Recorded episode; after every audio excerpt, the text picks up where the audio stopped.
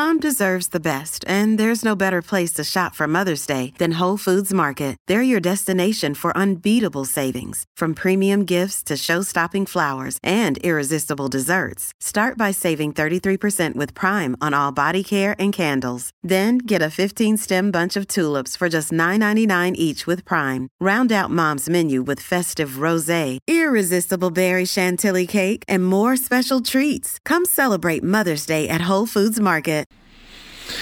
I always like to check in with the agricultural community now and then, get an update, see how things are going. It's such a big, big part of our province, you know, our, our provincial economy. And of course, in the end, what comes from Alberta farmers and ranchers is what we buy in the grocery store. So we all have a vested interest. And it looks like this winter's could be a tough one. Um, for some people, especially in cattle country, and not all, I'm sure you don't want to paint with too broad of a brush, but there's been a tough go in, in the cattle industry in Alberta. A month ago, the latest update from Agriculture Canada said about 70% of Canada's agricultural lands were abnormally dry or in moderate to exceptional drought.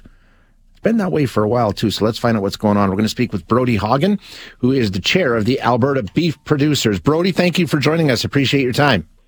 Yeah, thank you for having me. Uh, so this report from Agriculture Canada, no surprise, right? I mean, we've talked about this before. Um, we've talked to farmers, we've talked to ranchers many times about really, really dry conditions in some parts of Alberta, extremely dry. Correct?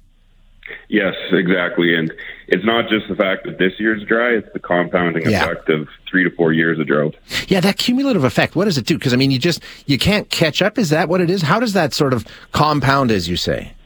Exactly. It's it, it's a compounding effect. As as producers, as business owners, we do our best to try to mitigate the risk and ensure that we have extra feed on hand and extra resources to get our cattle herds through. But after the third or fourth year of drought, you really start to get pinched, and it's really difficult to find solutions.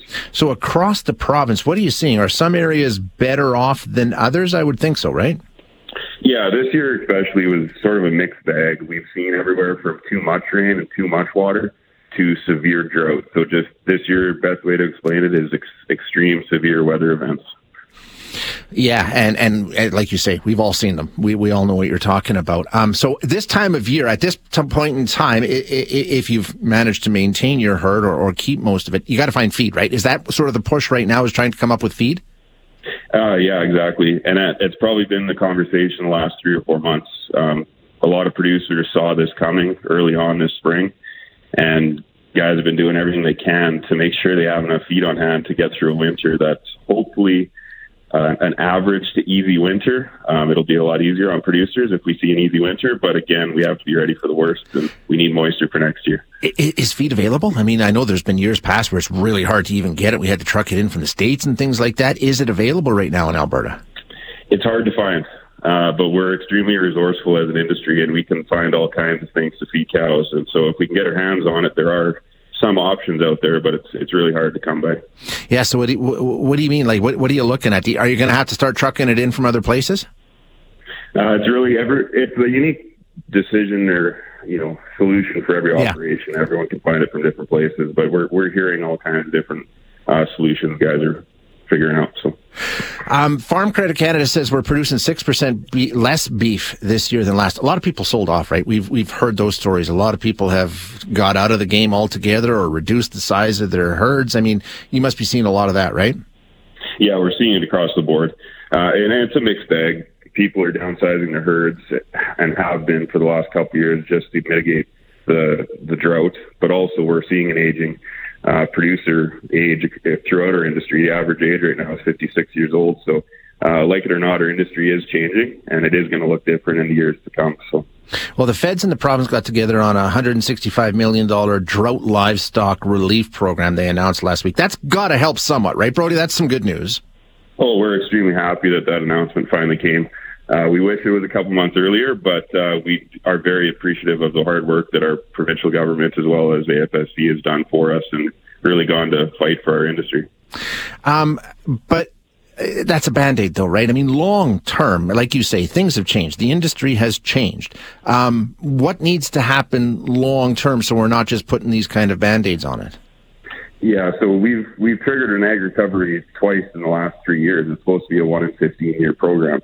Uh, so our biggest message, and it's been a message for a couple years now, is that we need a timely program that's consistent and reliable. Um, as producers, we're making decisions uh, months in advance, and if we don't know the money's there, or security is there, it is really hard to mitigate these risks as they can continue to be severe.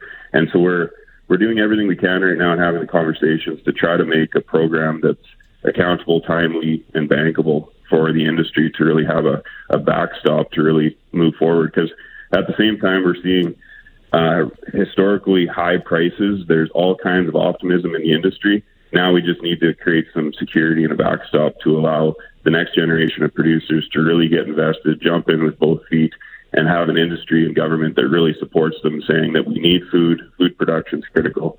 And the one way to do that is to create security. Is that happening? Are those conversations taking place? Are you optimistic that we can get some improvement on that front, Brodie?